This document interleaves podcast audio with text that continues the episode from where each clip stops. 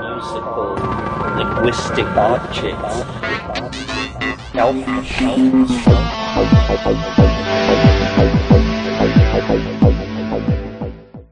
Greetings from Cyberdelic Space. This is Lorenzo, and I'm your host here in the Psychedelic Salon. And this morning I received an email from Leonard Pickard, and he wished us all a happy bicycle day. And he also sent a recording to a recent conversation that he had with his friends at the London Psychedelic Society. Well, I know that you've been wondering how he's doing now that he's been released from prison after more than 20 years. So, without any further ado, here is Leonard Pickard. Hello, good evening, everyone. Uh, my name is Anya Olekshuk. I'm one of the co-directors of the Psychedelic Society. I feel very, very honored to um, have you here tonight uh, during this special event um, with a very, very special guest, uh, William Leonard Pickard. Uh, before I invite Leonard, I just want to briefly share a um, fascinating story of his life with you all. Um, on July 27, 2020, Leonard was released from prison after serving 20 years uh, of two life sentences for producing what the United States government alleged was 90% of world's LSD. Um, he is now employed in New Mexico defending the rights of the Hispanic community. During his incarceration, under the most extreme conditions, he wrote in pencil over five years a semi autobiographical book, um, The Rose of Paracelsus, which is a renowned psychedelic masterpiece. Prior to his arrest, uh, Leonard was the deputy director of drug policy at the University of California, conducting research uh, on drug issues in the United States, Russia, and Middle East. He continued uh, those inquiries during his sentence as well. And the key focus of his research uh, in drug policy is opioid epidemic in the United States and worldwide. Um, without further ado, I would like to invite uh, Leonard on screen here. Hello, Leonard. How are you? Oh, hello, Anya. Looking well. Lovely to see you again. And hello Lovely. to our listeners uh, from the great Southwest on the high mesas and plains of the great American desert. Wonderful. Thank you so much for being here. It's such an honor to have you as a guest. I read about you years, years ago, and um, having you today as a guest is such a privilege and i feel really really happy. So thank you so much for joining us uh, me and the community of the psychedelic society. An honor. Thank you and an honor for me as well. I'm very much a strong supporter of the london psychedelic society and uh, uh, you and colleagues and dear friends in london. Very much appreciated Thank you so much. That's super kind. so, Leonard, please let me know um, how are you today and what are you doing nowadays after your release from jail? Well, let me correct that briefly. Uh, uh, jail is an interesting word which is applied to um, those with very short sentences for uh, minor infractions, uh, up to a year uh, in little cages. Um, my situation, however, was um, 20 years in a maximum security federal prison, uh, a completely different circumstance for um, more serious offenses, uh, some of which I, I, can barely describe, uh, some of the individuals there. Great violence. I want to get the, get into the stories from well what would would you call it prison then? I suppose we can call it prison to keep it short. I want to go back to this in a bit but i'm really curious how is your life now? What are you up to today? And how have you been spending your time since you got out? Well upon release i uh, re- began to uh, settle in santa fe. I have family here a son here now at boulder. And i um, first few mornings I walked on the trails. Santa Fe has hundreds of miles of trails um, in the dry desert. It's a high desert plateau. To the west, one can see far mesas with clouds at the bases, and long, many miles of um, huge vistas, wide open spaces, as they say, ultra blue sky, often cloudless, uh, with juniper and pinon and mesquite, exotic southwestern uh, plants. And then, as I mentioned, uh, behind me a few miles is the Sangre de Cristo Ridge, uh, named by early Spanish settlers. Many dry riverbeds called arroyos. So we can walk in trails by the arroyos, as the townspeople often do in the morning. So in the early mornings of the first uh, few days and weeks of release, I would uh, wake at dawn, as was my practice, uh, just before dawn, and go on these lengthy walks for hours, uh, watching the sunrise over the desert and the far mesas. And uh, little bunnies would run across the trail in front of me, and uh, townspeople, girls with pigtails would come jogging by and go, "Good morning, hi." And I hadn't experienced this kind of a gentleness and soft reception of society um, in decades.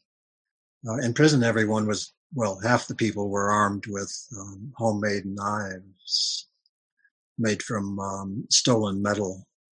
One would see on the walls uh, stars from the sharpening of the knives, crisscrossing back and forth to get an edge on them.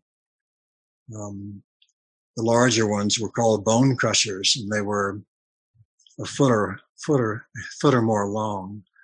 Uh, quite frightening, but but Santa Fe, since you ask, is a charming uh, bohemian artistic community uh, full of artists and writers.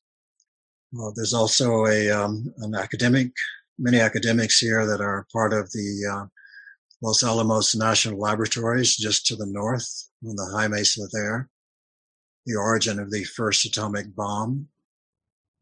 Uh, the blast site called Trinity is only a few miles south of Santa Fe. So we have many lab people wandering around, but mostly uh, artists and writers. Um, the uh, uh all of the housing, and this is holds true for the entire state of New Mexico, is made of adobe brown walls with the little blue wooden doors. Um, by state law, everything is adobe, even the um, the petrol stations, if you will. Um, the, federal and state buildings are all adobe. So it has a certain charm which is uh, not seen in other parts of America. Its own uh, truly deeply Native American uh, and Hispanic influence, uh, a real mix of cultures. Nice. So you've been surrounded by beauty and nature, uh, which is such a big contrast, obviously, to what you just described, uh, with all the violence and, and really, really horrible um, setting. Um, so, how, how do you feel? Do you feel full, full of life now that you're out, or is that quite a lot to get used to? How do you feel inside? the first few days were, of course, like being born. One was um, just learning to walk and to speak and to feel again, as though great barriers were being dissolved and released. Meeting people, I uh, am encountering lots of people personally, both personally and online, and having um, a glorious time. Um, making new friends and acquaintances and interacting and working steadfastly and uh, on various projects. So it's a, a, very happy time and a relaxing time. Um, uh, I could not be um, more happy. I have a loving family and um, uh, many friends, uh, some of whom are listening to this today, and I'm well supported. Uh, it's a great gift of grace, uh, a gift from above in a way. Being released was something of a miracle. There were quite hurdles, uh, enormous hurdles to overcome.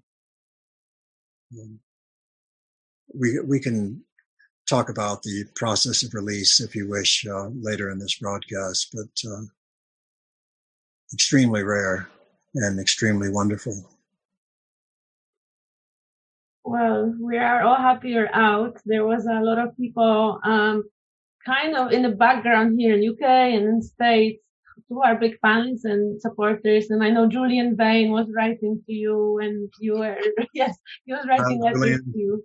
Hello, Julian. This is your friend and Nikki and Devon. Yes, he's read a number of chapters in my book uh, on uh, podcasts by uh, Kat and Alexa Lakey in uh, New York and Santa Cruz. They're now are listening today.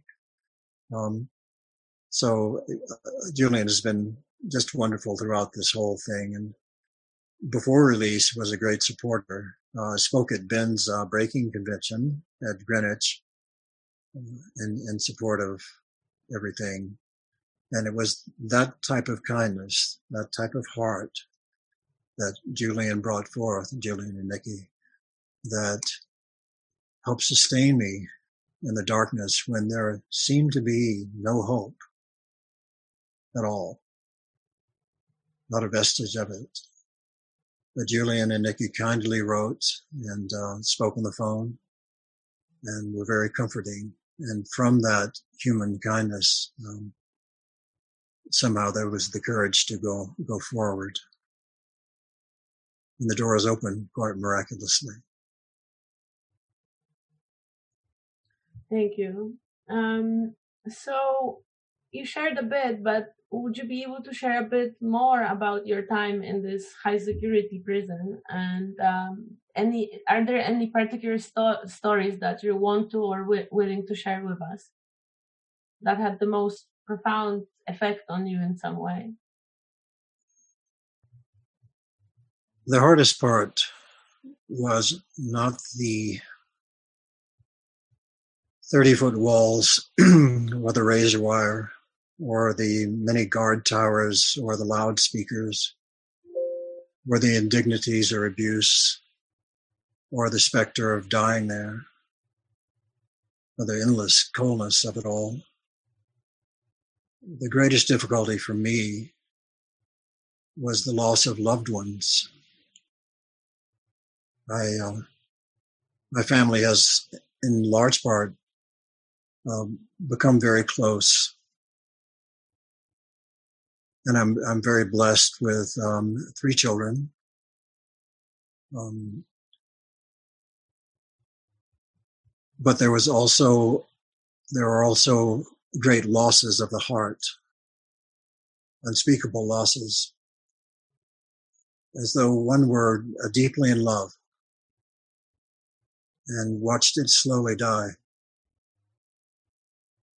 And that was the most difficult part not the trials or the movement or the continual leg chains, arm chains, belly chains, handcuffs, on and off, on and off endlessly, the rattling of chains, the slamming of steel doors, the late night screaming of men, endlessly.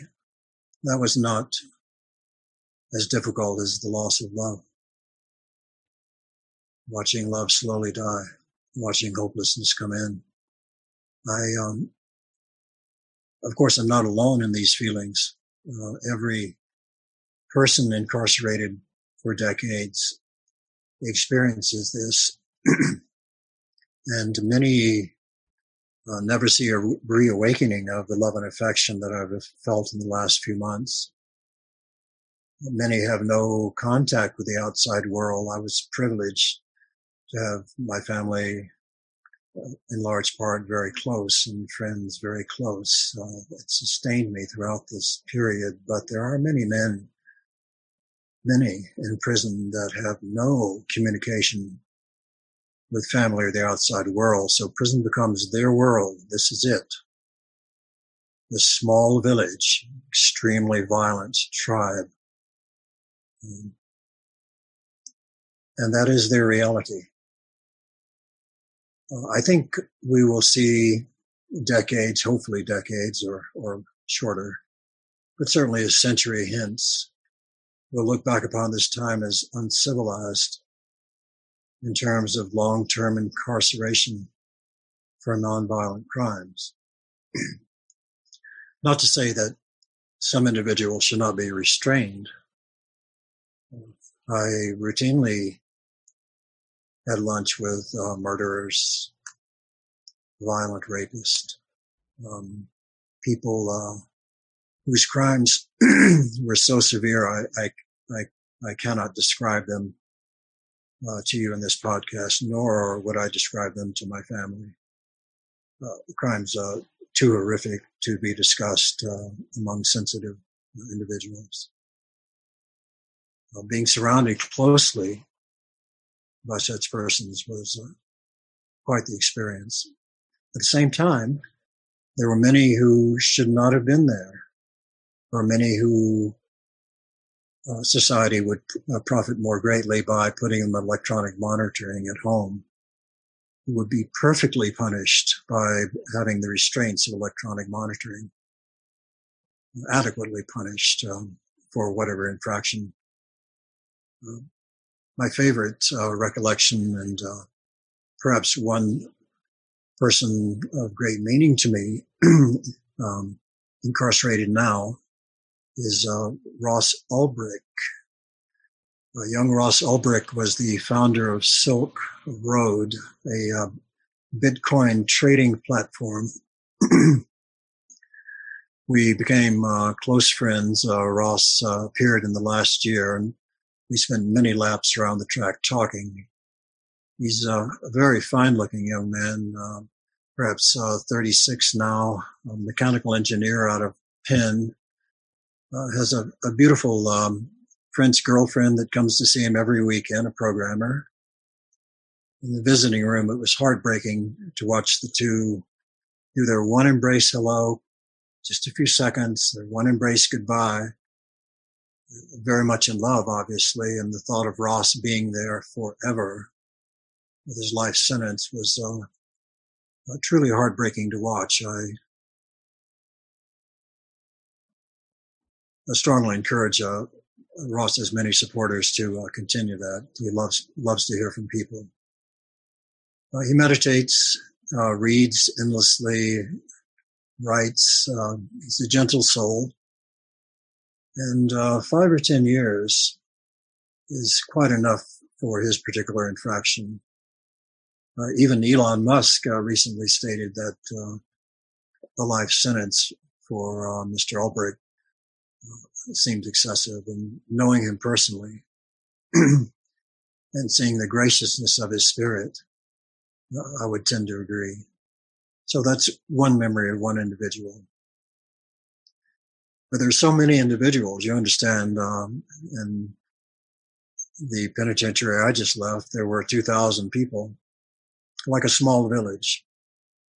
Uh, no cars, of course. You walk everywhere, perhaps the same 50 yards back and forth to the food service area several times a day or to our tattered library several times a day or the dirt playing field uh, several times a day. And that's it.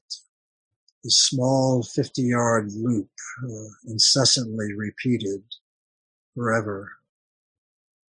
But while doing so, one is passing people one knows very well because one sees, we see each other every day. A long stream of good morning, good morning, good morning, hi, hi, hi, hi.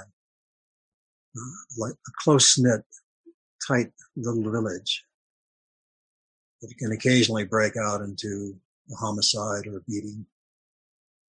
But by and large, relatively tranquil and possessing of some remarkable individuals some demonic individuals, some courageous individuals of relative innocence. What a world. And one thing that comes, yeah, one thing that comes to mind is that victims of war and drugs are not only people that are actually in prison, but also their families, their kids, their, their loved ones, their friends. Everybody's a victim of that. It's a, horrible war that really needs to end ASAP. Yes, everybody's a victim. You know, the pain is not just with the, the men, but with, or the women. The 10% of the federal system are women. The pain is also with the families and children. I,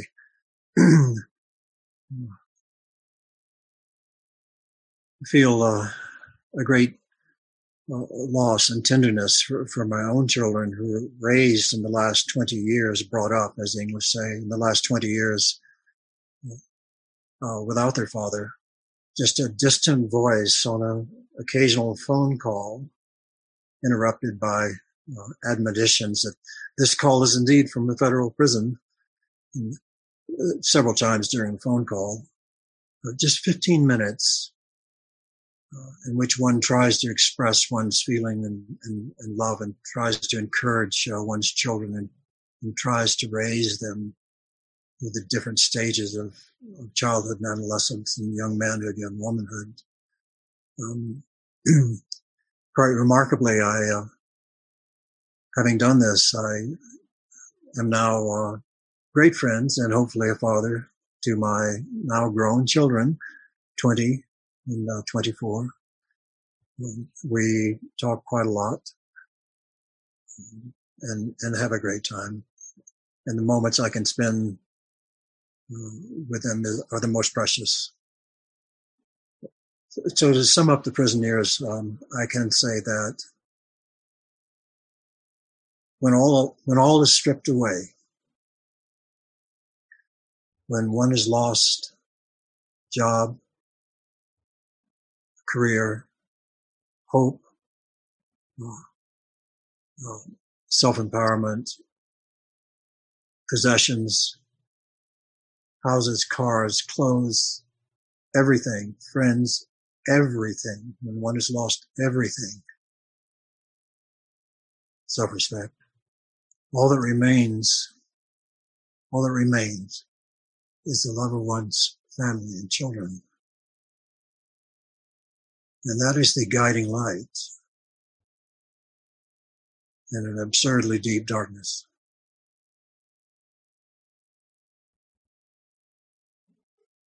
So, what kept you going? You you mentioned contact with people, and what else gave you hope? What what made you go through all this horrible thing? What kept you alive and not go completely crazy? Um, my practice in uh, prison was to, to read. I um, am a devoted reader, and uh, entertainment for the men. Uh, we were all in housing units, perhaps 100 men, with seven televisions hanging from the ceiling, which were on from 5.30 in the morning till 10 at night, and often all night. Seven televisions on different channels uh, something of a babysitter, if you will, for um, people that often don't read uh, a getaway. We took our vacations uh, sometimes by watching film. In my case, I uh, and quite a few men did uh, took to reading. so I, I, had the pleasure of, of reading uh, the great literature for 20 years. It took uh, two years to get through Dickens and uh, Thackeray and Trollope and all the English greats. And my reading uh, stops with Virginia Woolf's death in 1943. So I was immersed in uh, Edwardian and Victorian literature for 20 years. That means from waking every minute of the day when one wasn't working on legal documents, an attempt to get home, uh, uh, in my case, uh, one read, always a book in hand, wherever one went. Occasional conversations, but generally reading, and and through this the the worlds of the, the great authors of the 19th century, primarily. So I'm very fond of carriages and horses and ladies' gowns and mannered language. Um, of, of the 19th century. At the same time, uh, some technical, popular scientific technical works, uh, the Ray Kurzweil, the uh, great thinker in artificial intelligence, uh, your own um, Nick Bostrom at um, Oxford and the Future of Humanity Institute at the Oxford Martin School. I did quite a number of writings on uh, the future of AI, and I became very enamored of reading Nick's work. Um, Occasional books would arrive, gifts from friends, always a joy, along with letters. One dear friend sent me a postcard twice a week for 20 years. beautiful, often hand painted Japanese prints, the postcards with a kiss on it or a line of poetry. I kept them all. I had a mountain of postcards, maybe 20 feet high, in a locker here in Santa Fe. I, I couldn't bear to lose one. Should make a giant artwork out of all of them. Put them all on a wall. Yeah, yes, I agree. I, I couldn't do that in inside. We only could have five books. Of course, I had maybe 20 or 30, but um, we had to keep things in. They're more concerned really about whether our bed was made than whether uh, things, uh, growth experiences were occurring in our lives. There was one more thing you were busy uh, when you were inside, which was writing your own book, obviously, The Rose of Paracelsus and you wrote it with pen and paper or pencil and paper, right? And um, and can you tell us just a bit about a uh, uh, unpinning story and uh, the motive of the book? Oh, Anya, you, will have to rephrase your. What's the question again? I'm so can sorry. You just, can you just tell us a bit about the story and the motives of the book? Oh well, the story and the motives are are quite different. Hmm. I um, at a great influence was the appearance um, uh, at the facility of a leading poet and writer, uh, Professor Emeritus, Regents Professor Emeritus at the University of Arizona, uh, Richard Shelton, a well-known American poet, well published in the New Yorker and all about. Uh, Professor Shelton knows every poet, including uh, Evtushenko in, in Russia and uh, everyone comes through and uh, stays at his little cabana in, in uh, Tucson.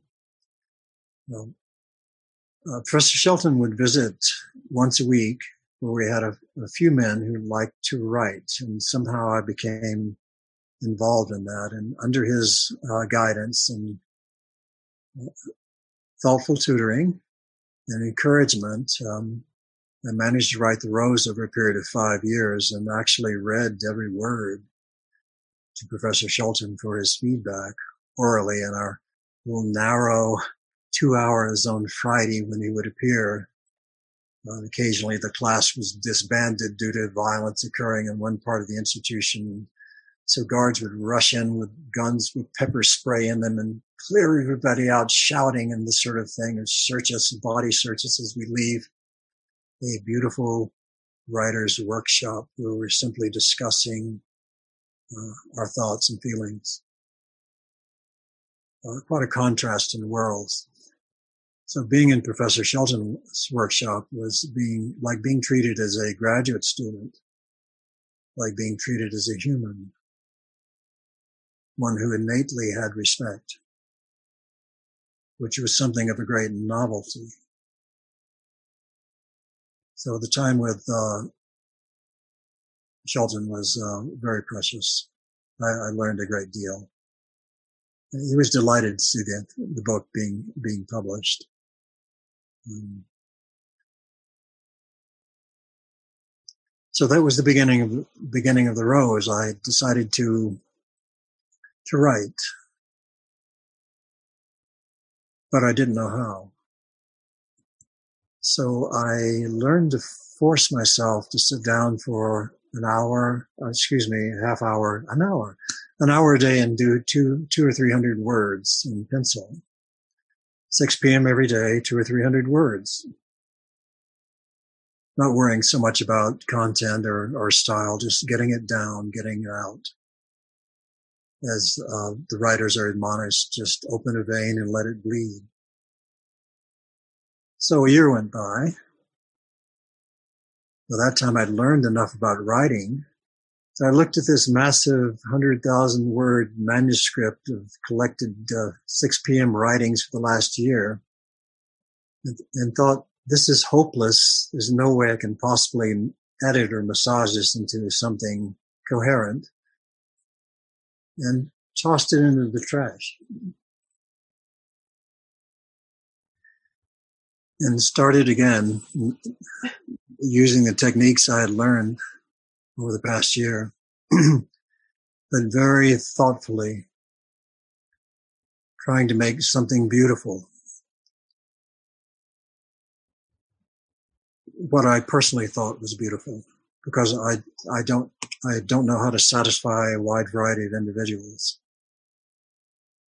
So I wrote something that I thought was interesting and beautiful and did it very seriously. And of course, always uh, reading, reading, reading constantly to, to see the also the essential beauty of the word craft of, of uh, the great writers, the way of, of sharing things. And so I would dig into my memories of the world, having not seen it in, oh, by then 15 years, to remember what a field of flowers looked like, or the sound of a stream, or how children laughed, or memories of situations I had been in personally around the world over the years, Berlin, Bangkok, London, because these memories were fading quickly. One, one doesn't indulge in memories in prison. That's much too painful. So the world to me was becoming very frail and I felt it was important to grasp at the last tendrils and get them down on paper because someday someone somewhere might read this perhaps and perhaps it would reach them or touch them or lift their heart or mind. So without intent, pen was put to paper and it became no longer a daily chore, but a pleasure. One got into the zone where the feelings and the thoughts began to flow. And at that point, I could write for many hours or, or days. Um, or just pull back into the cell and get into these worlds that were so pleasurable and also painful to write about. Um, that I felt there might be another who might enjoy reading this. And so in the editing process, which is the great bulk of the writing, I would try to make it perfect. Try to make each sentence sing like a little long poem. And then I realized I could, I could describe any event. I could go wild. I could indulge my appetites. Uh, I could speak of extremes. I could speak of hallucinatory um, states. I could speak of the greatest uh, pathos I'd seen of the impoverished of the world. Um, and so I did.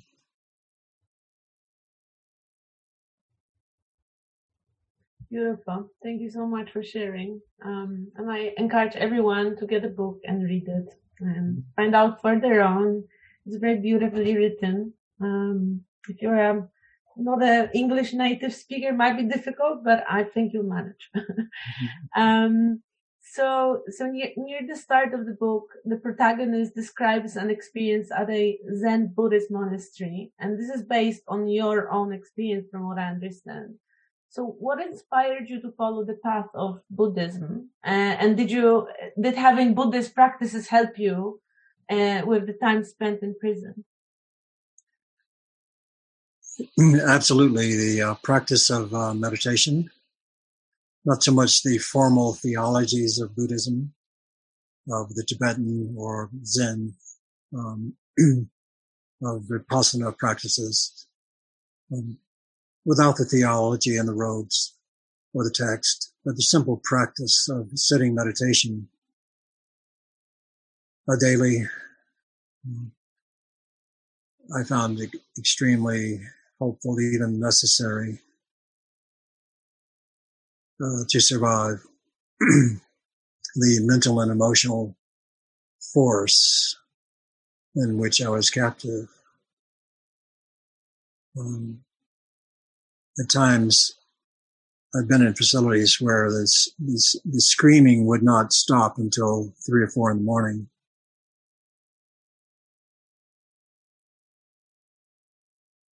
The, the doors clanging,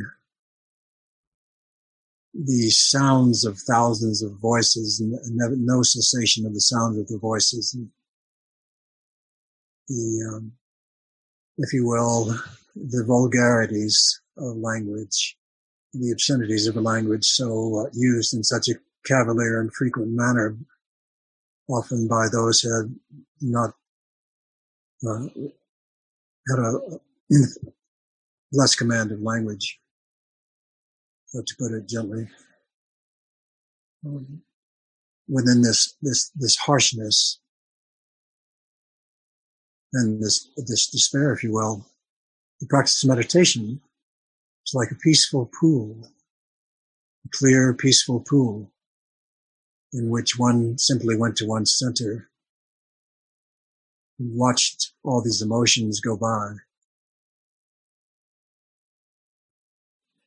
and found a certain quietude and nourishment therein. It's like the green growing edge of some newly born plant uh, that is flowering inside. Uh, a refuge, as the Buddhists say, one of the great refuges. So uh, that was my personal practice in the late hours after a hard day, laying down in a hard bunk, surrounded by what might be considered a mausoleum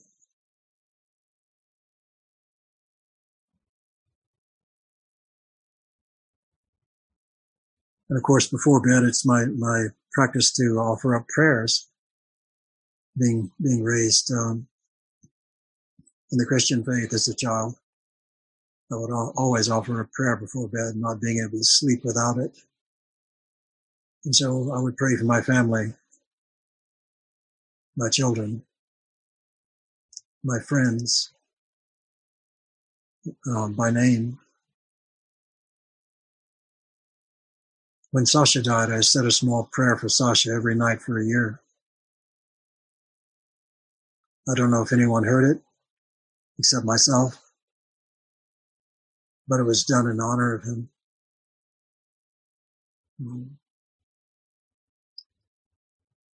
These days, I might put in a plug for Sasha's new book. Now, the listeners may not realize that The Nature of Drugs by Sasha Shulgin his collected lectures is coming out in May, hardbound, 300 pages. Uh, many, many blurbs in front by all, all sorts of individuals uh, central to psychedelic research. And I have a, I have a small afterwards personally in there. Uh, having uh, sat through these lectures in 1987 and actually listened to Sasha deliver them, I was privileged to put in a few comments for the nature of drugs. Therefore, we will make sure to also give exposure to the book on um, our channels uh, once it goes out. Um, and I also wanted to talk to you um, about your life before imprisonment, really. You had an academic career studying psychoactive substances what what initially drew you to investigating altered states of consciousness? Well, that's pretty easy to answer. Uh, let's see, how should I just describe this? Um, um, I was 21. Can you imagine that? Yeah. okay, 21. That's 50 years ago. Seems like the blink of an eye. 25 of which were spent in prison. Um, 1968, 20, 23, San Francisco, the Summer of Love, were the first great distributions of LSD by Augustus Stanley Owsley, fondly known as Bear, and um, Tim Scully, who is still with us, a, dear friend, and uh, Nikki Sand, who just passed away a few years ago. His wife Usha lives in London now. Um, yes, the first great detonation, I guess you will, uh, in those days, a deployment of uh, large quantities of LSD uh, caused um, a revolution, much like we're seeing now. There's great excitement and enthusiasm for some years. We'll get in words of caution caution a little later in our discussion, perhaps. Uh, so being young in San Francisco in 68 was also quite a privilege. One saw the first uh, large scale distribution of a, an exotic neurochemical among large populations. Uh, all of the 18 to 24 year old cohort, the, uh, the favorite child of uh, drug policy people, the 18 to 24 year old cohort, um, shared by hand. This is pre-computer, pre-mobile phone. One communicated by a letter uh, or in person or phone booths. Um, young people um, had no elders to speak with about these extraordinary subjective phenomena that were occurring due to exposure to these materials. We only had each other to talk to about it. So I, I could, I would say that probably was without suggesting that I was a, uh, an early user or anything. Um, that would be a description of how interest in drug policy began. But at the time, there was no great academic circle of people interested in psychedelics. There was a small circle whose careers were at risk for even looking at these fringe, way out, uh, not understood by mainstream America, sort of wild uh, drugs and, and people. Uh, now, of course, after so many years and so much suffering, we're seeing the mainstreaming of this phenomenon with um, very excellent work, work of great quality, double blind studies by distinguished researchers at Hopkins, at Yale, at NYU, Berkeley. The great funding of this research in a very earnest and no nonsense and rigorously controlled way with FDA oversight and all of that worldwide. Imperial, Zurich, we'll probably see the Indians and Chinese as well begin to participate. A true third wave revolution. But one must remember the origins of the times when it was ridiculed, not understood, severely punished, laughable, considered um, truly fringe and threatening to the political structure. and now things have changed considerably. It's quite uh, quite amazing for me to come from the darkness of captivity into this bright light of global interest in worldwide clinical trials and a great deal of public discourse by uh, by leaders and thinkers and uh, medical experts and academicians. A frenzy of interest, excuse me, a frenzy of interest. I had no, excuse me, I had no access to the internet, so I only heard bits and pieces of it this while away. But now I can see it, and I'm delighted and overwhelmed and uh, send great blessings to everyone and great hope for the future. You'll excuse me, I have to clear this throat a little bit. Sure, no worries at all. I'll take opportunity as well. Excuse me, Anya. I'm not used to speaking so long. I don't do podcasts normally. This is um, because of the delight with what uh, the London Society is doing and to you personally.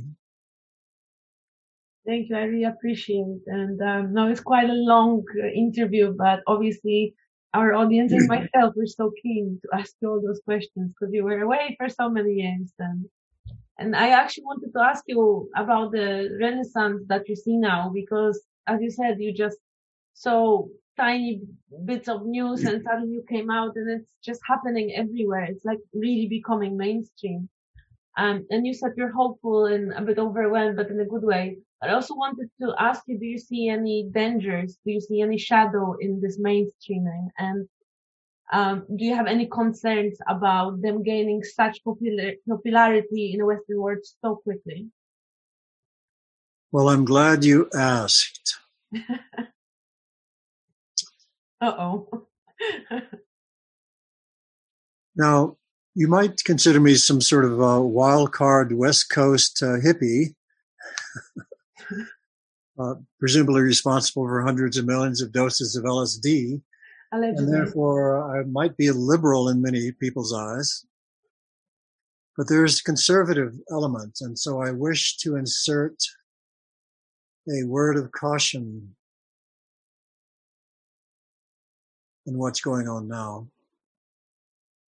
Um,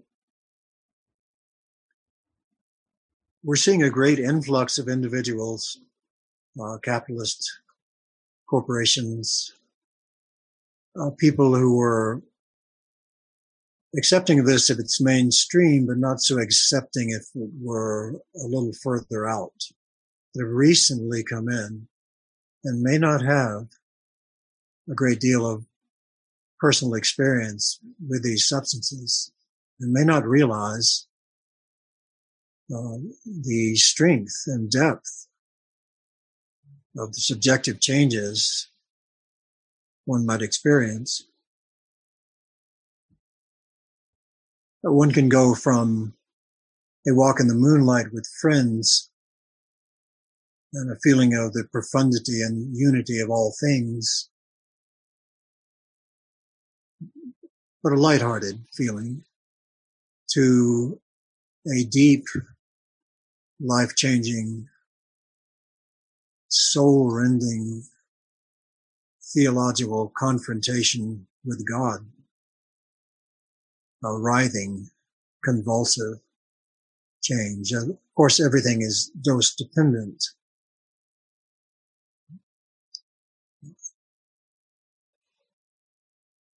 So I'm not certain that the great influx of new individuals uh, is aware of the range of, of subjective phenomena or has an appreciation for the, the power of these materials or why they, among those that consider them sacraments, uh, are considered sacramental or approached with a sense of reverence. Um, so I am concerned uh, about the widespread employment uh, even me- under medical conditions uh, worldwide of these materials. Let, let me give you what appears to be uh, a great contrast between the 60s and now.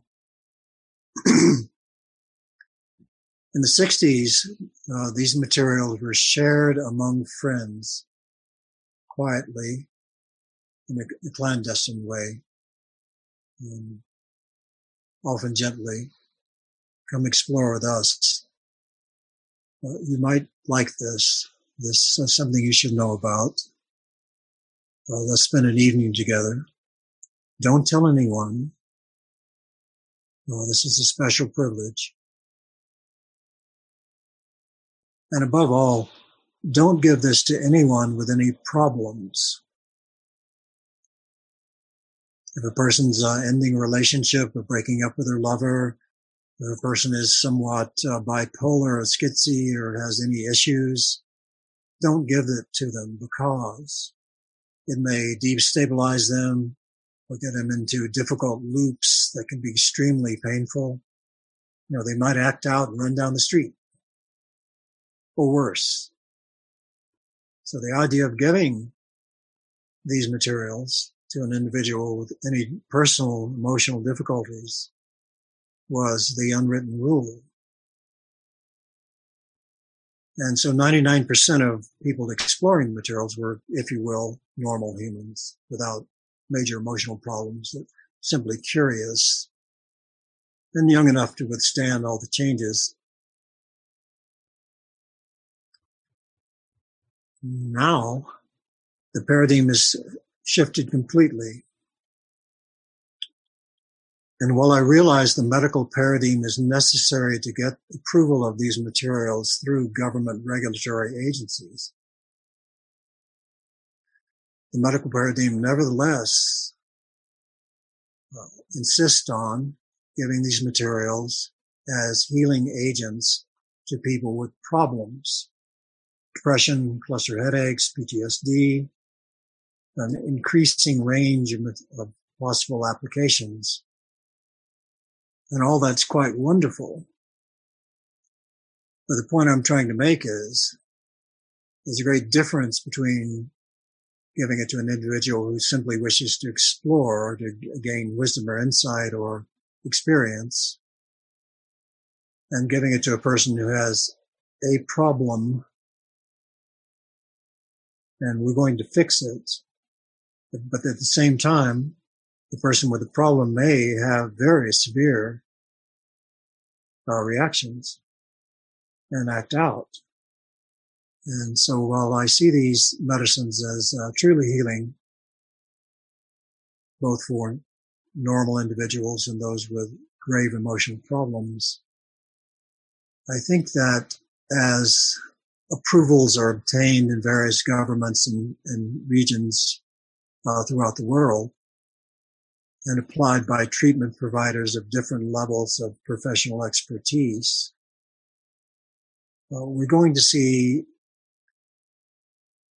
some patient reactions that may challenge the current bubble of euphoria.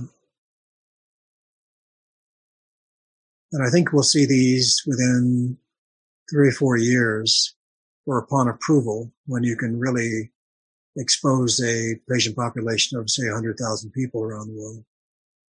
I think we'll see anecdotal reports and in the liter- medical literature, psychiatric literature, and certainly the news media of uh, people reacting in untoward ways. So I can only say that while the medical and psychiatric community certainly has my blessing for what it's worth, um, and we must, you know, heal dreadful maladies by whatever medicines can be obtained.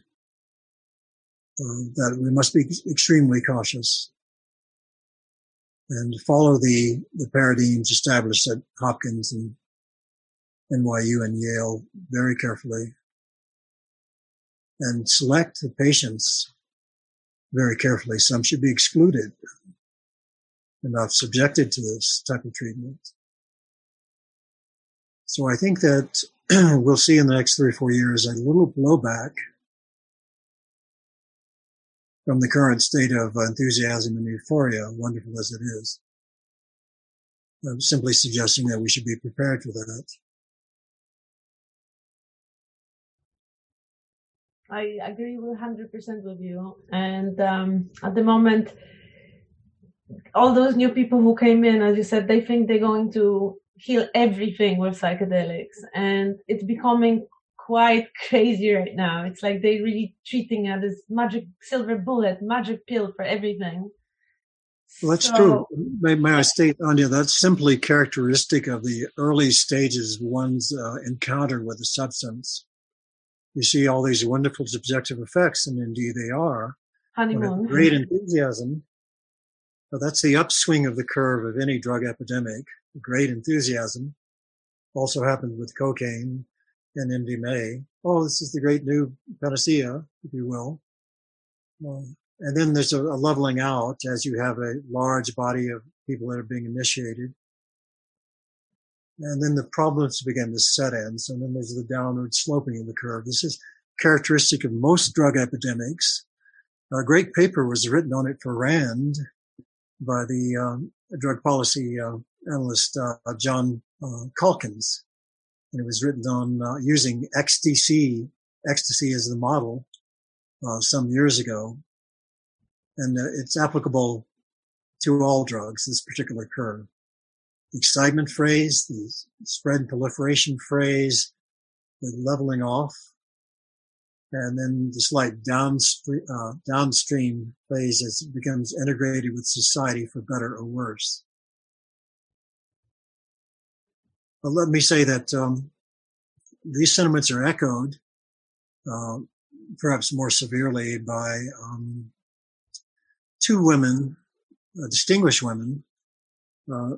Nora Volkow, uh, MD, head of the National Institute of Drug Abuse in Washington, D.C., NIDA. Uh, uh, Nora is the uh, granddaughter of Trotsky, by the way. Nora um, is concerned that the proliferation, large scale proliferation by uh, MindMed Field Trip, uh, not to name particular corporations, um, the, the proliferation of uh, psilocybin, LSD, mescaline, uh, ibogaine analogs, and what have you, uh, she's concerned that along with the proliferation, the medical use will be a resurgence in personal use outside the medical protocols. And some would argue that's great. That will change society. And it may in some ways, as though as the 60s changed society in some ways that were benevolent. We may see a, a great benevolent change in art and literature and music uh, again. At the same time, we may see a few problems. Nothing terribly harsh. Uh, David Nutt, uh, a great paper in, at, at, Imperial. David Nutt's great paper in Lancet uh, points out that psychedelics are really the least problematic substances on the, the great uh, drug spectrum. So we don't uh, expect to see any major uh, endemic, uh, long-lasting problems. We're going to see little bursts of problems that will probably be sensationalized. Um, the other uh, distinguished uh, female lead on the conservative side is, um, and I, am not in communication with her, but Bertha Madras at Harvard Medical School, uh, a, a, true conservative in drug matters, uh, very down on cannabis, for example. Um, but Bertha does point out well that um, the treatment providers uh, worldwide that are coming um, range from uh, highly trained individuals, such as Dr. Griffiths at Hopkins, um, Franz Vollenweider at, at Zurich, uh, to uh, individuals that may or may not have had uh, personal experience with these materials and little or no training, in some retreat uh, down in Bolivia. And meanwhile, they're giving this very powerful material to someone that's just curious, and uh, goodness knows what will happen uh, at that point. But I'm sure we'll hear of it. Uh, Bertha pointed out, Dr. Madras pointed out that um, uh, we need to be very cautious that these drugs will be administered in ways that don't have the rigor and care that uh, Roland Griffiths employed at Hopkins. Yes. So just simply saying here, be prepared. Be, prepared for some uh, sensationalized anecdotal reports in the next few years at the same time, I, I think uh, these materials can be uh, wonderfully healing in many ways, whether one is ill or not. And um, there's great hope for the future. We we already see a lot of problem with those kind of retreats and underground facilitators who probably because psychedelics amplify them they get into this like savior mode you know i'm basically giving medicine to others, but then they actually pra- they practice is really dangerous. So there were stories of people pushing their fingers in people's mouths. There were stories of tasing people uh, while tripping. There were stories like horrible stories of sexual abuse and all kinds of things like that. Like that. So this is already happening, and I am really shocked it's not in the media yet. But absolutely as, agree with you. Absolutely yeah. agree with you, Anya. I, uh, a dear young friend in Oxford, uh, the, young theologian there, uh, wrote me of a charismatic figure that had appeared in the Oxford community involving uh, ayahuasca, in which uh, people were being drawn in by this uh, charisma, kind of a bhakti yoga worship of a leader. And um, he was engaging in the, uh, sexual abuse, if you will. But uh, such charlatans uh, appear in any type of religious movement and they have appeared in the psychedelic movement in the past and are appearing even now. So one must be very cautious with um, mountebanks and, and, charlatans and snake oil salesmen and those that um, have a, a, savior complex where this is a great healing medicine and, and this person is the one to explain it all to you. Okay. So um, I see a few of these entities sort of budding as I review the literature and, and learn more about what's going on. Um, just be uh, careful. Uh, what was it Dylan said? Uh, don't follow leaders, watch the parking meters. That's a good one. mm-hmm. I agree with you 100%. And uh, I do hope that we're going. I do hope you're not going to see many of those stories, but I'm aware we will probably see more of those horror stories, unfortunately.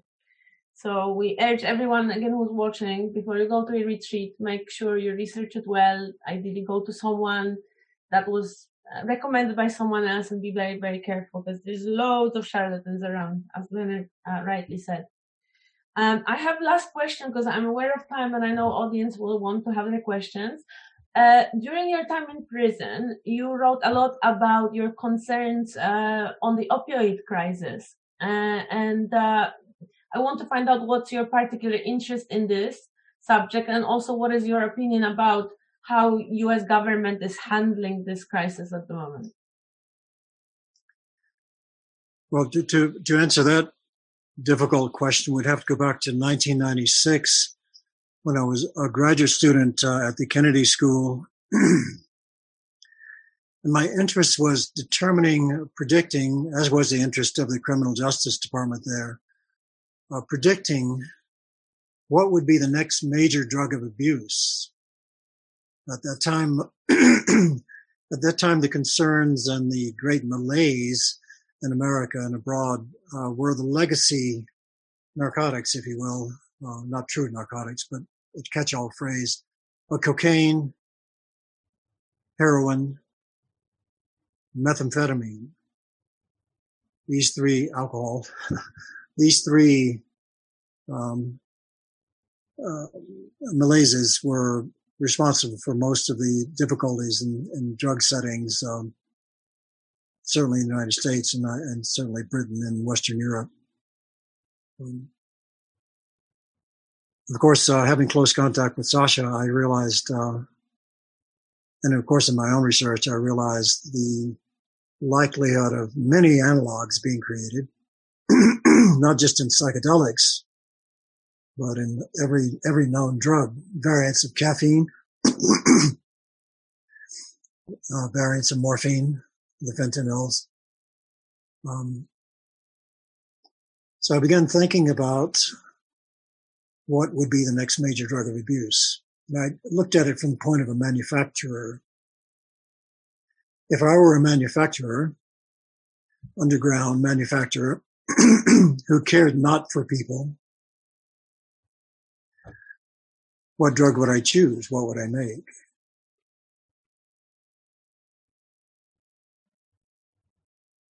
And I looked at analogs of cocaine, which is very popular in the 90s and their synthetic protocols. And I looked at varieties of methamphetamine and their synthetics abilities. And went through a range of drugs, not, not, not even mentioning the word psychedelic at Harvard, and into the morphine analogs. And here we have something called fentanyl, which few people have heard of other than anesthesiologists. Was used as a neonatal um, uh, anesthetic, if you will, for um, surgery on newborns and children. Very rarely used in the 90s. It had only been invented in 63. But hundreds, if not thousands of analogs by Carl Jensen at Janssen Pharmaceuticals. I began looking at fentanyl. Well, this would be interesting. And I noticed several things. I noticed that it was a micro, excuse me, microgram range material about the potency of LSD, which means a kilogram of fentanyl would be 10, 20 million doses.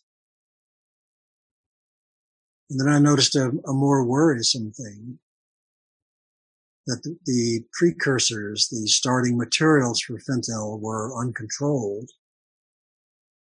There were no, no governments uh, thinking about making the, um, pro, the precursors illegal. And they could be purchased in large quantities. And then I began looking at the synthesis, which was relatively complex, but could be made more simplified. And then I began talking to a number of heroin addicts in the Boston area about a small fentanyl batch that had been made by a fellow named Marquardt, now deceased, in 93 in Boston that had killed a few hundred people heroin users injecting it. I looked at all these factors, ease of synthesis, availability of precursors uncontrolled, the substitution of fentanyl for heroin in the heroin market.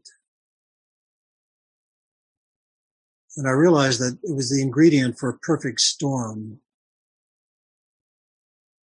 That unscrupulous manufacturer, un- unscrupulous clandestine chemist with sufficient skill that had some sort of access to the heroin market could synthesize this material and uh, make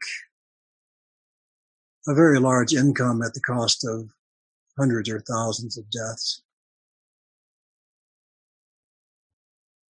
And I thought having a little, little, perhaps less faith in the, that particular subculture, that someone would actually do it.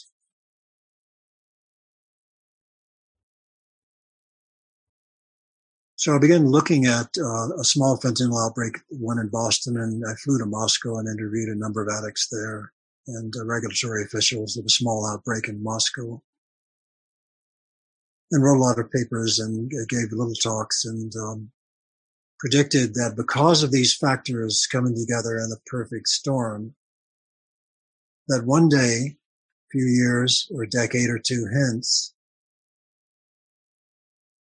someone somewhere, likely outside the United States, because things were more relaxed regulatory, one could obtain precursors and hide more easily someone somewhere outside the United States that had access to a very large distribution system um, would begin making this. And I delivered this uh, lecture at the faculty club and uh, did my thesis on it. But happily, nothing happened. Uh, Sasha and I talked about it quite a lot. He wrote a 1974 paper uh, called the future um, future drugs, in which uh, he dedicated a, a, few lines to fentanyl being a likely culprit for a new drug of abuse. I had the same concept about the same time, but did the did the groundwork of interviewing people that had survived a small outbreak in Boston. Nothing happened. Years went by. And I was arrested, of course, for uh, alleged LSD manufacture on a certain scale and entered the prison system and spent a few days of my five days in testimony. And happily, I did this in retrospect. Uh, spent a few days of my uh, five days uh, in a federal trial testifying about the fentanyl work in 2003.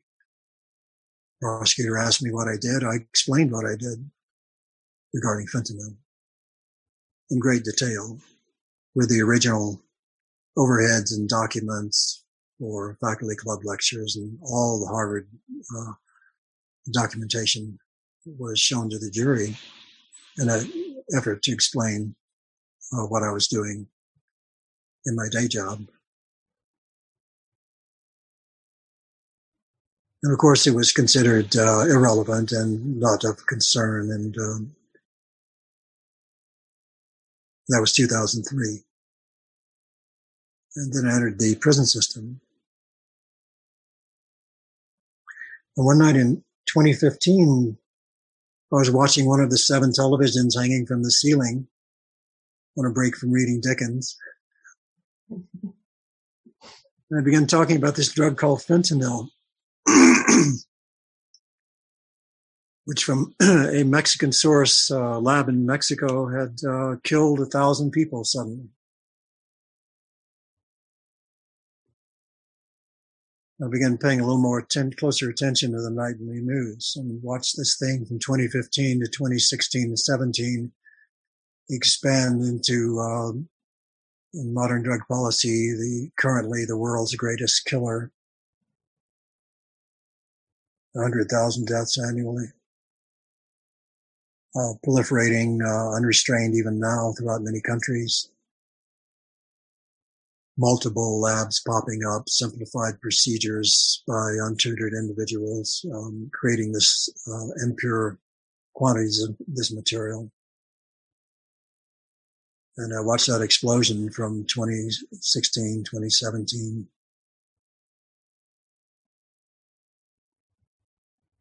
And my mentor at Harvard was then at NYU, Mark Kleiman, uh, uh, the, to me a beloved individual who stayed in touch for many years. Uh, we spoke monthly for 20 years. Mark somehow got the uh, all these documents over to uh, the think, the American think tank Rand, who looked at them, and then uh, Rand quoted my work in their 2019 book, The Future of Fentanyl and Other Synthetic Substances. And that may have been one, that early prediction and recommendations for control may have been one of the factors in, in my release. Um, I'm deeply appreciative uh, to the think tank for um, recognizing the early effort. But we did see it coming, and federal agencies were told but it seemed science fiction. It seems science fiction until you have enough deaths and it keeps growing and growing and growing. It gets quite scary. And the media then t- takes the drum. Uh, so now the American government is uh, doing what it can. It did um, make uh, the uh, precursors are legal in about 2015 in America.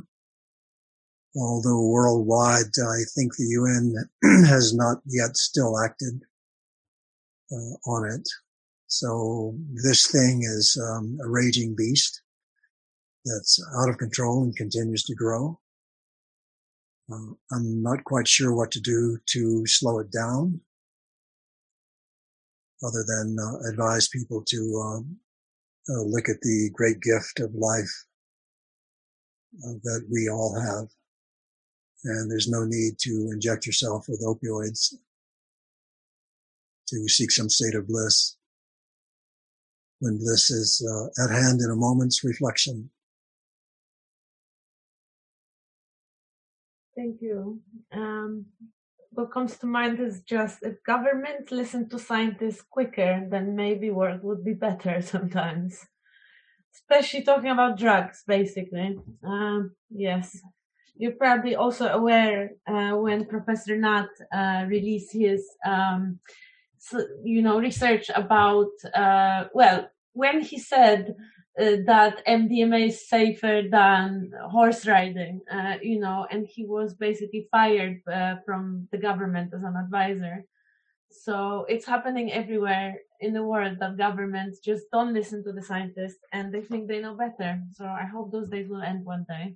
That's a terribly unfortunate incident. Uh, David Nutt is uh, the uh, a leading light, if not the leading light, in drug policy, and the United Kingdom has lost a stalwart, uh, visionary, and extremely important individual has an innate grasp of the future of how these things are going to play out. The United Kingdom would do very well to listen to Dr. Nutt carefully. I agree with 100%. Uh, we had Professor Nutt um, at an event a few weeks ago uh, for a two hour interview as well. So um, it was really beautiful. I was not the one interviewing, but it was just an honor to have him as a guest. As it's a big honor to have you, of, of course, I will say that again because it's a really beautiful conversation. Like I'm done with my questions now. I'm going to go to um, audience questions. I'm going to read them out to you. Um, there is 12 so far. We might not be able to cover them all, but we'll we'll see what we do. I know you're also tired, and so apologies that it's taking so long. Make sure to drink water uh, Oh, before the you. next round. Mm-hmm. it's a water break. So, questions, guys. Remember, vote up those questions if you like something, because we might have to skip you. So, question number one from anon- anonym, anonymous attendee. Could you tell us about your first experience of LSD?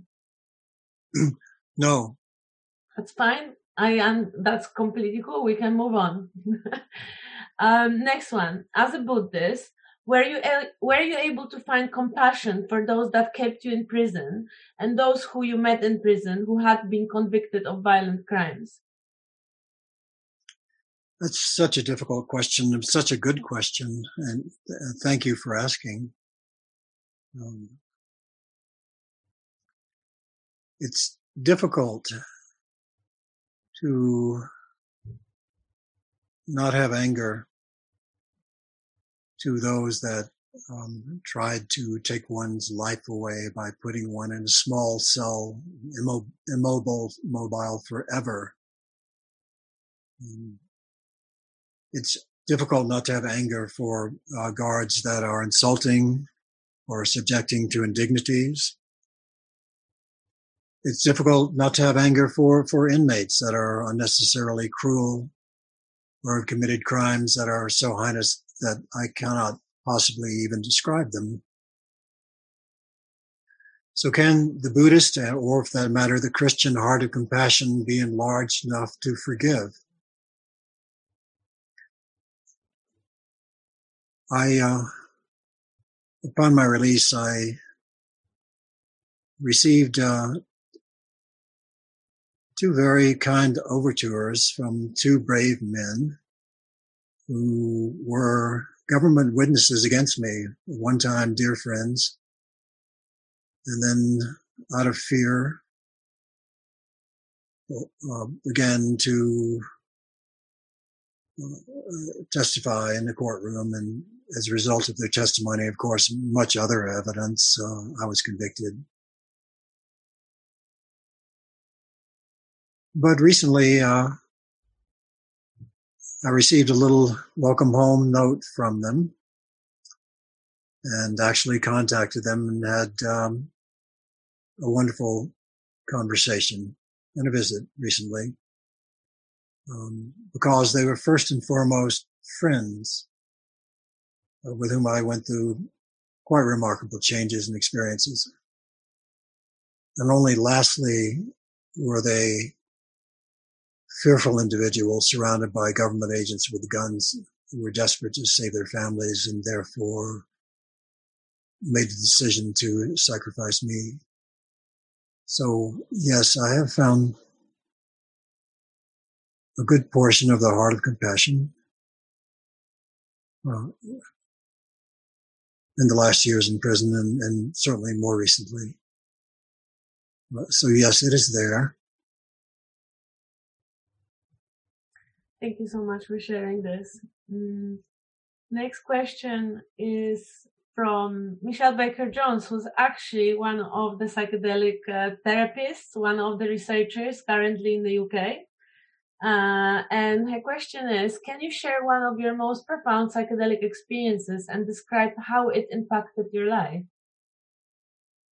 Well, as you recall, when the individual earlier asked what was my first uh, psychedelic experience, uh, I said, what could I describe it? I said, no. And, and the reason I did is because my posture at trial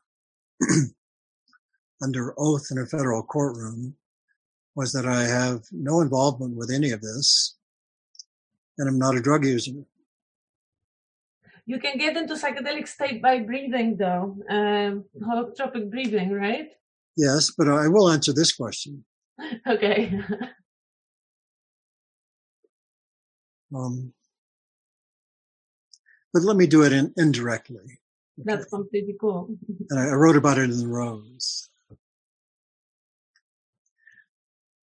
There was a um, the most hallucinatory um, subjective experience he's talking about. Okay. What was that? I can't speak of it personally since I've never had this sort of thing, right? Of course. But um, I can't speak of it anecdotally as I, I did in The Rose. And, and for those that haven't read it, uh, I'll try to repeat it now. I'm speaking of an, I wrote of a chemist called um, Indigo. The scene in uh, a remote part of northern Italy one night with a remote clandestine laboratory making hundreds of millions of doses of acid. And in the book, uh, and this this may be a real person or it may not be a real person. Well, some think it it may be yours truly or not. I can't address those issues, but I will describe the scene. Make of it what you will. Indigo, whoever that is, is climbing a ladder in a clandestine acid lab one night in protective garments because there's constant micro dosing exposure, 50 micrograms a day for weeks or months or years. The first microdoses were underground manufacturers just from being around it. Indigo is climbing his ladder late, ladder late at night in his protective garments among fields of glassware and exotic custom design materials for synthesis. Something that looks extraplanetary. The lights are all dark red because uh, LSD is a fragile molecule that can be broken by exposure to sunlight or bright light. So typically uh, large scale synthesis from my interviews I've learned um, tend to be uh, synthesized under red light if one is very careful. The room is bathed in red light, and it's kind of vibrating and breathing for those that are exposed to microdoses, even with protective garments.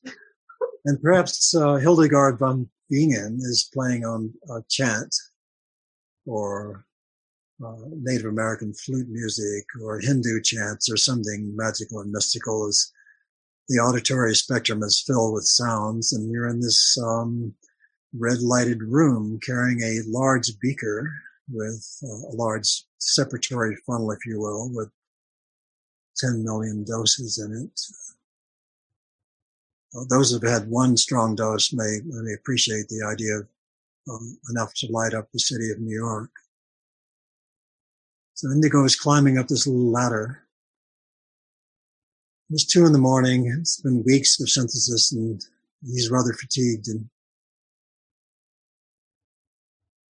makes glass to glass contact. It's a little slippery and suddenly this huge shattering and liquid spilling everywhere and, and Indigo falls on his back into a pool of glass shards and liquid. And let me explain what the liquid is.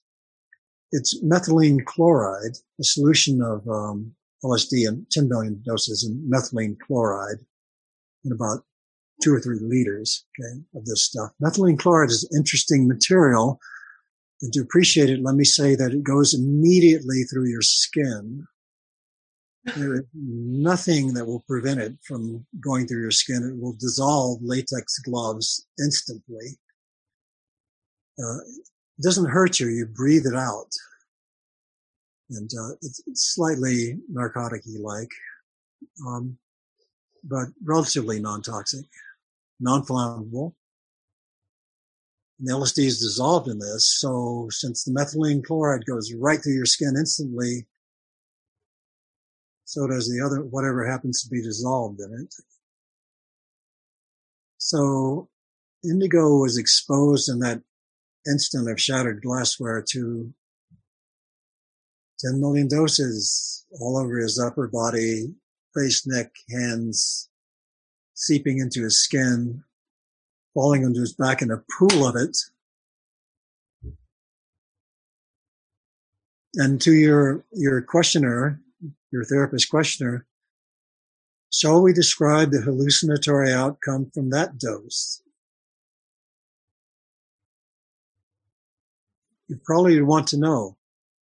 Yeah, I'm Lar- largest, easily the largest human exposure in history. So what, what happens subjectively? What happens to indigo? Tell us.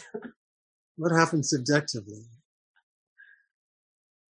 Uh, indigo regained his footing and his legs are shaking. He's actually shaking in fear. Fear, people do shake in fear. Yeah.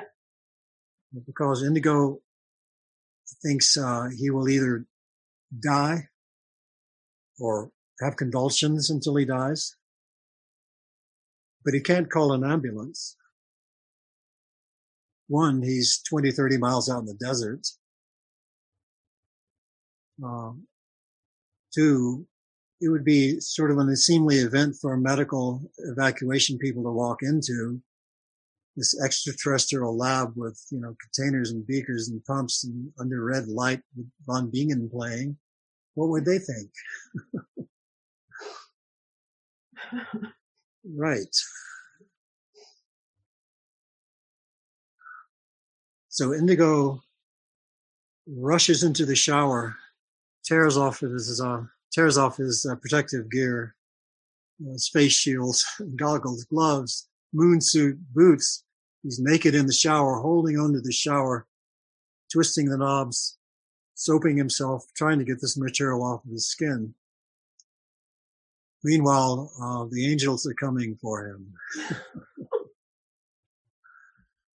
He's on uh, worlds without worlds without end, cast upon beaches of uh, unspeakable terrains, um, flashing phenomena that have no words. And Indigo is praying, Dear God, those of you that have another have had extreme experiences may actually remember themselves saying, Dear God, Dear God, please let me survive this. And he survived how was it to come back? I mean, he survived. Sorry, and how uh, how how did it? Uh, did he tell you how was it to come back from such an experience, and how long did this experience even take? Well, that's the question uh, your your dear friend just asked. What happened?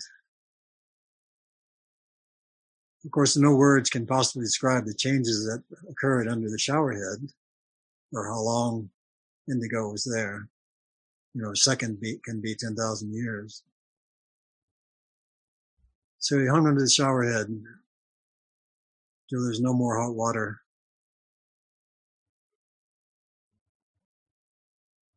And ritually cleansed himself and walked into the main room where there were fires burning all night.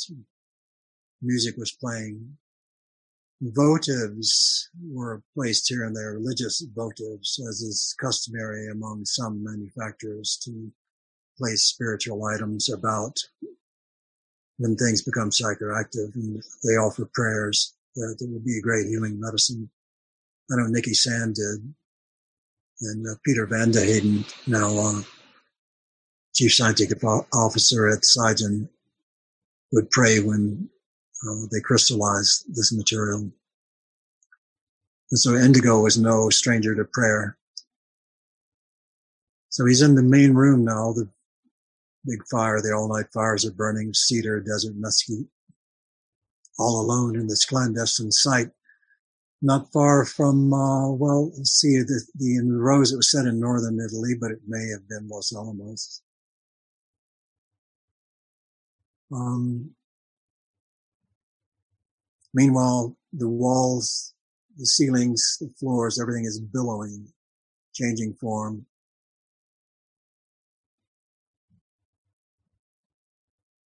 But there were no convulsions. It was a feeling of uh, grace. And so Indigo dressed in an old blue work shirt and a pair of Levi's, clean, and walked out onto the porch of the the, the site, where there happened to be a full moon. Uh, and in the rose, it was the forest of northern Italy, although it may have been the great deserts of the southwest. And the indigo stood up against the, backed himself against the wall and slowly slid down the wall and went into a lotus posture and looked at the moonlight and landscape and awaited whatever was going to happen to happen.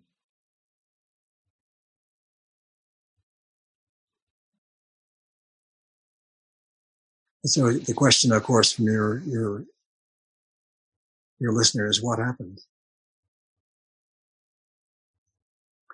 In the rose,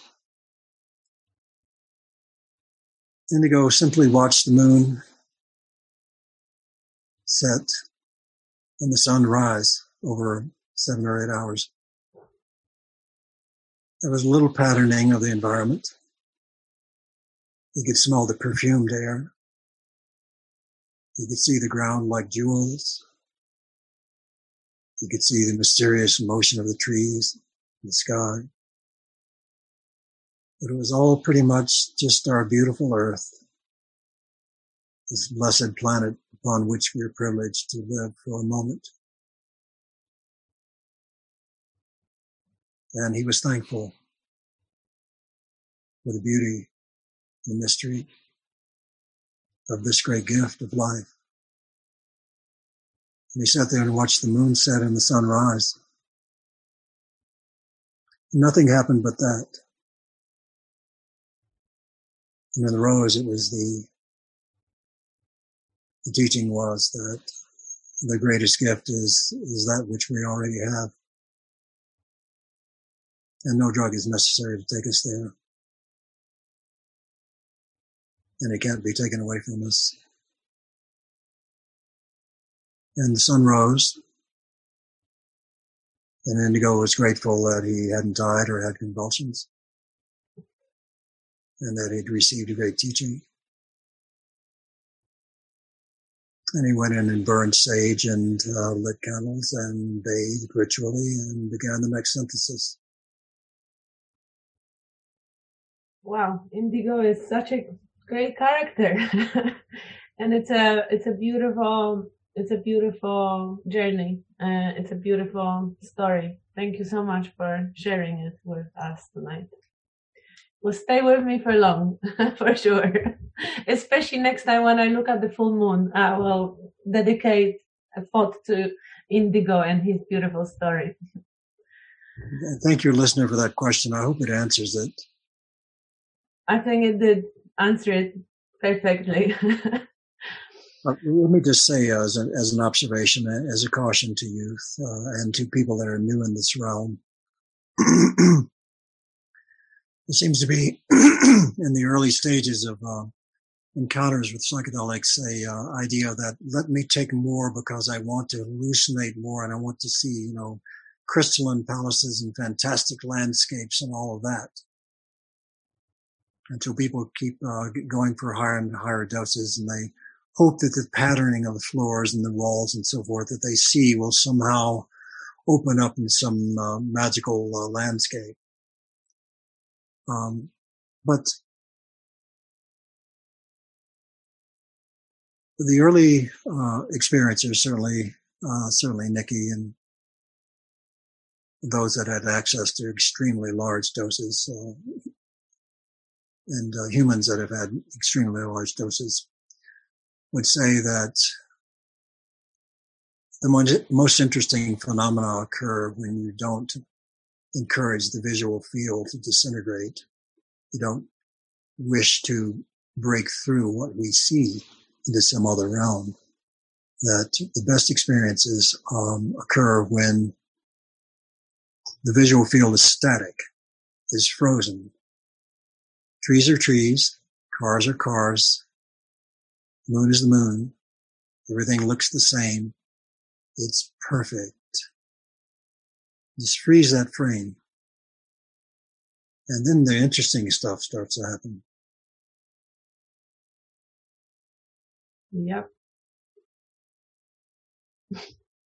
Thank you. I am just having a comment here in the chat from our audience uh, saying such a beautiful story. Thanks so much for sharing. Uh, another one. Whoa, he went in, burned sage, lit candles, and got the next sentence. Just whoa. Um, so I think a lot of yeah. Thank you so much, Leonard. I think people are really appreciative of a story of indigo. So thanks again for sharing it. And indeed, it, this is the message. We live on the beautiful planet, and nature around us is all we need. Really, we just need to connect with it and take it in. I'm going to go to the next question, which was a bit more down to earth. Is there any possibility Leonard could attend the next breaking convention in London whenever lockdown allows? And we spoke about this today, so give us a comment here. Well, I'm I'm still in supervision, so I'll need permission of the government to travel. But if uh, Ben will write me a nice letter, and um, I, I, hope he will, will I would uh, love to attend breaking. There's so many friends there, and um, so many gifted and great speakers who I uh, have heard about for years, or a few I know personally, and I, I, just wish to listen to their teachings and meet them and and hug them. And uh, yes, uh, join the party, the celebration. So um, yes, I'll uh, I'll come to breaking the first opportunity in London, ho- hopefully in, in August, if I can, if I have a passport, maybe one day again. Fingers crossed. I do hope it happens. We would love to have you in London. And um, yes, since you read so many British English books, you have to come back to London and walk around around the old buildings. So we'll take you for a nice walk. I hope you'll have time.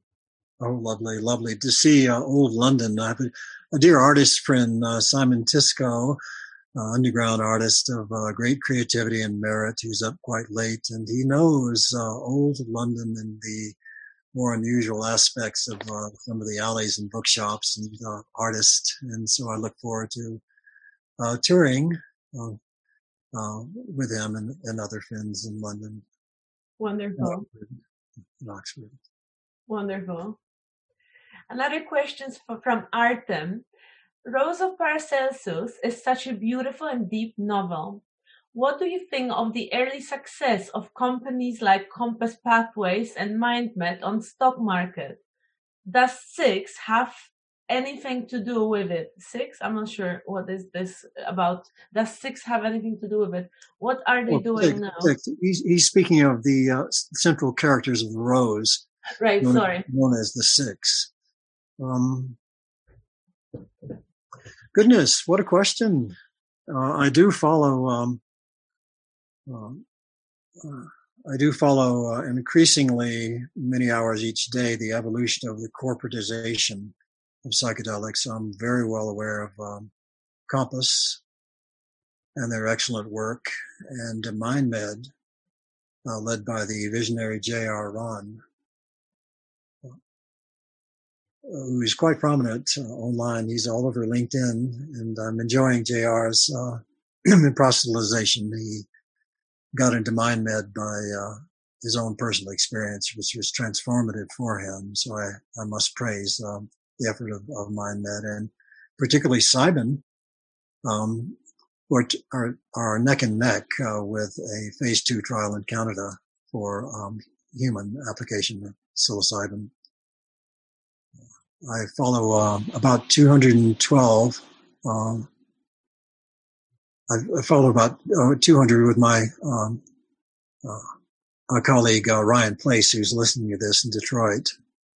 Um, uh, corporations and organizations around the world that are advancing the art. Compass and MindMed are two of them.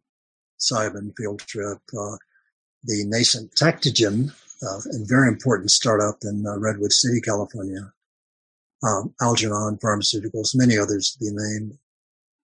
Um, do the six have anything to do with this? Hmm. Well, I suppose some mysteries uh, should remain. Uh, certainly, the, the, early work of the six uh, exposed hundreds of millions of individuals uh, to the psychedelic experience.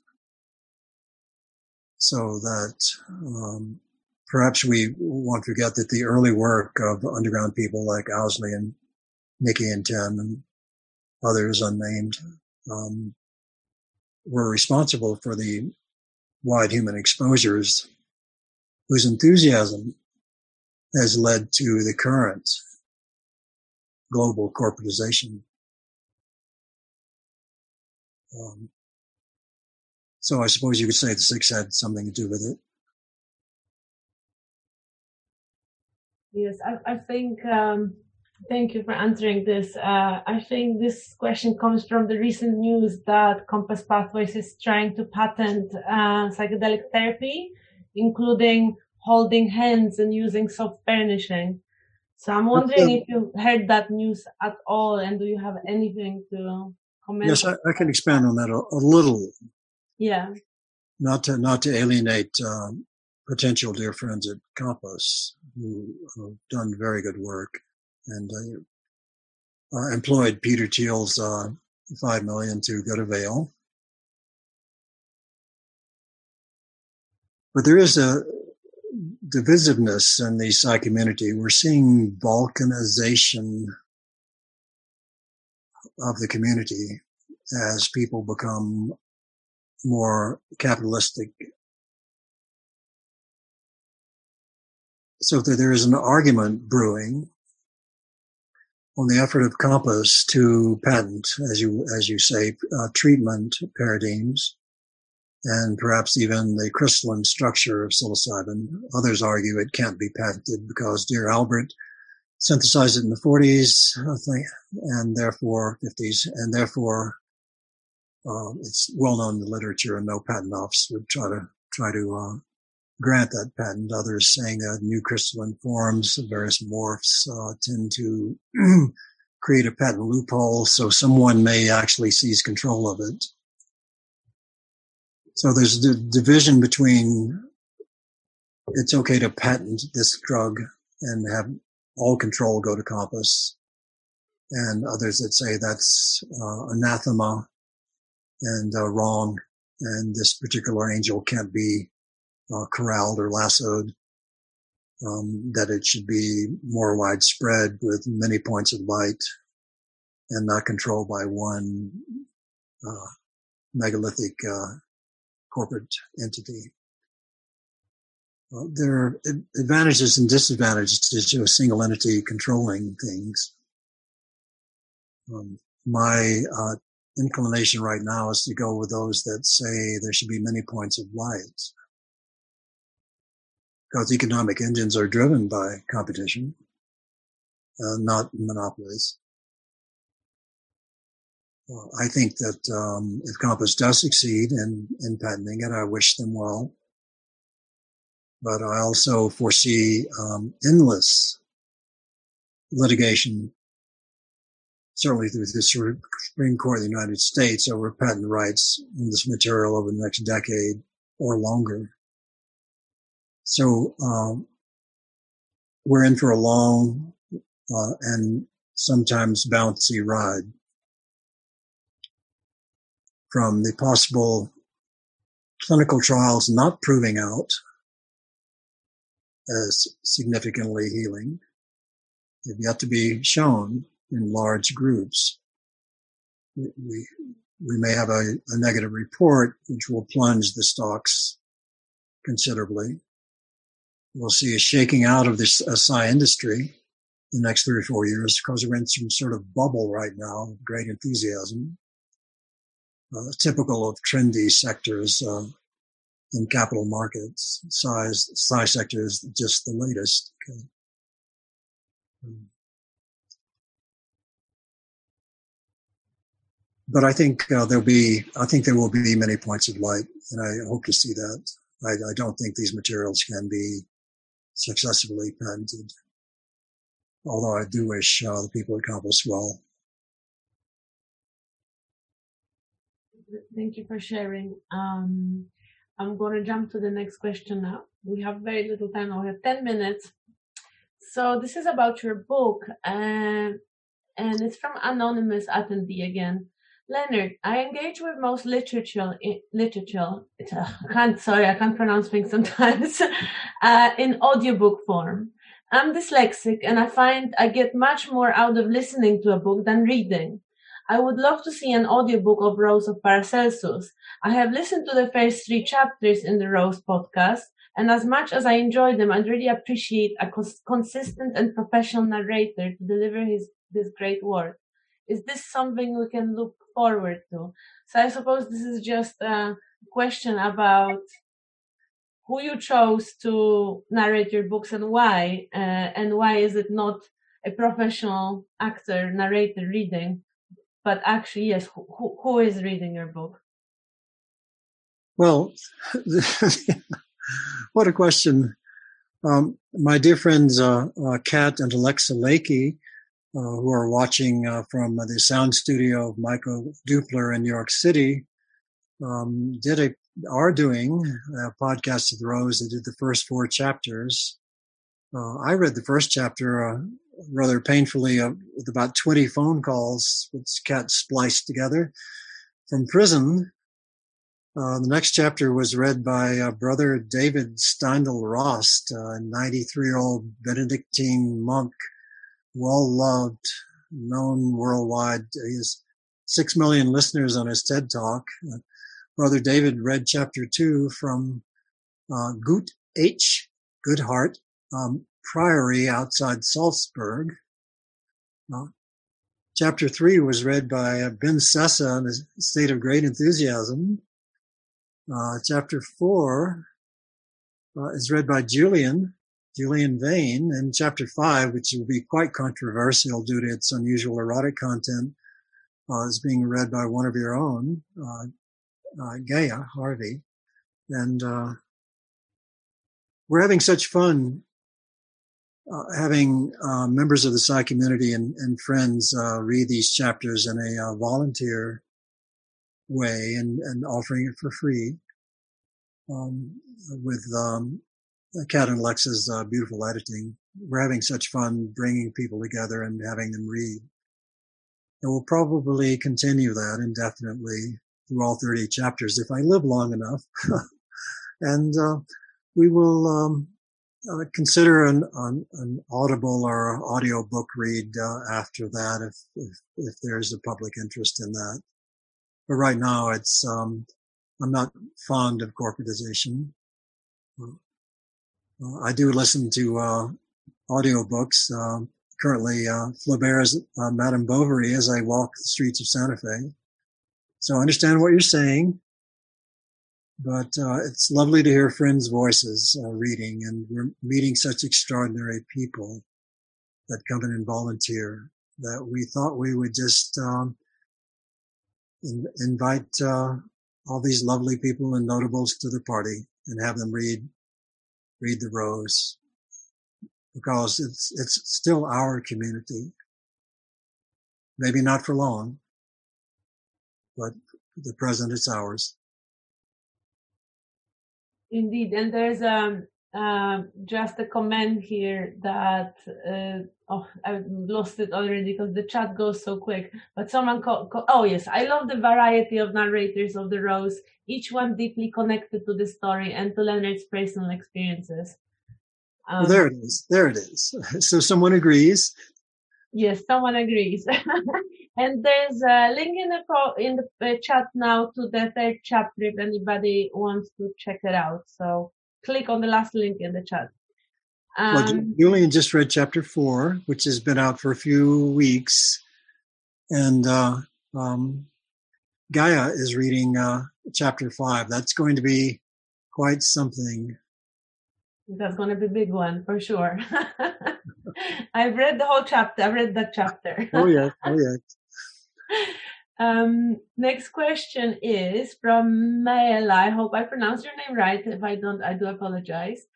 Do you think achieving the effects of psychedelics through natural therapies, for example, meditation, breath work, is more fulfilling and beneficial for the individual rather than the fast track enlightenment through psychedelics? Well, of course, all spiritual practices and and uh, ways of self healing and exploration uh, have their own benefit, and I think that breath work and yoga, meditation, uh, long walks with friends, simply the intention to grow one's heart and mind, simply that intention, by whatever means, is uh, a, not only a great blessing, but uh, uh, certainly ultimately as comparable as, as a psychedelic experience. That said, uh, I wouldn't consider psychedelics a fast track. Uh, true, it may be over in a night or a few days, but people tend to remember their positive transformations even into their old age uh, most fondly. That's true. um, well, another question is from uh, Lucia. What meaning have you made of your experience in prison? How do you understand it as part of your journey here on earth? Which is a good follow up question now after the previous chat. Well, in prison, I saw the dark, the darkness of what we may do to each other. I saw great cruelty, but I also saw uh, nobility. I didn't see, I only saw one man cry in 20 years. These are the lost of the earth. No one cares about prisoners. They are the voiceless and the forgotten. They have no hands. They have no arms. They have no mouths. They are isolated and rejected. Some deservingly so, most not. So I learned about the innate dignity of a man or woman against all odds, against all salts, against uh, every defamation and insult. The, dignity that can be achieved. I remember the elderly black men in their 70s or 80s some chair bound, others on walkers that had no hope whatsoever, ever seeing the light of day or an ocean or stream or flower again. That they got hardly right. But truly no hope. And I saw their dignity and their grace and their humility. and I remember that as, as noble. I remember their eyes. It's by far the most profound experience, more profound than any psychedelic. Well, life, of course, is more profound than any psychedelics. You know, some people, it's hard to get through life without some illumination somewhere, sometime. Some people's transformative event occurred in a foxhole in Vietnam or Kuwait. Others' transformative event occurred in churches as they yielded uh, their heart to Christ.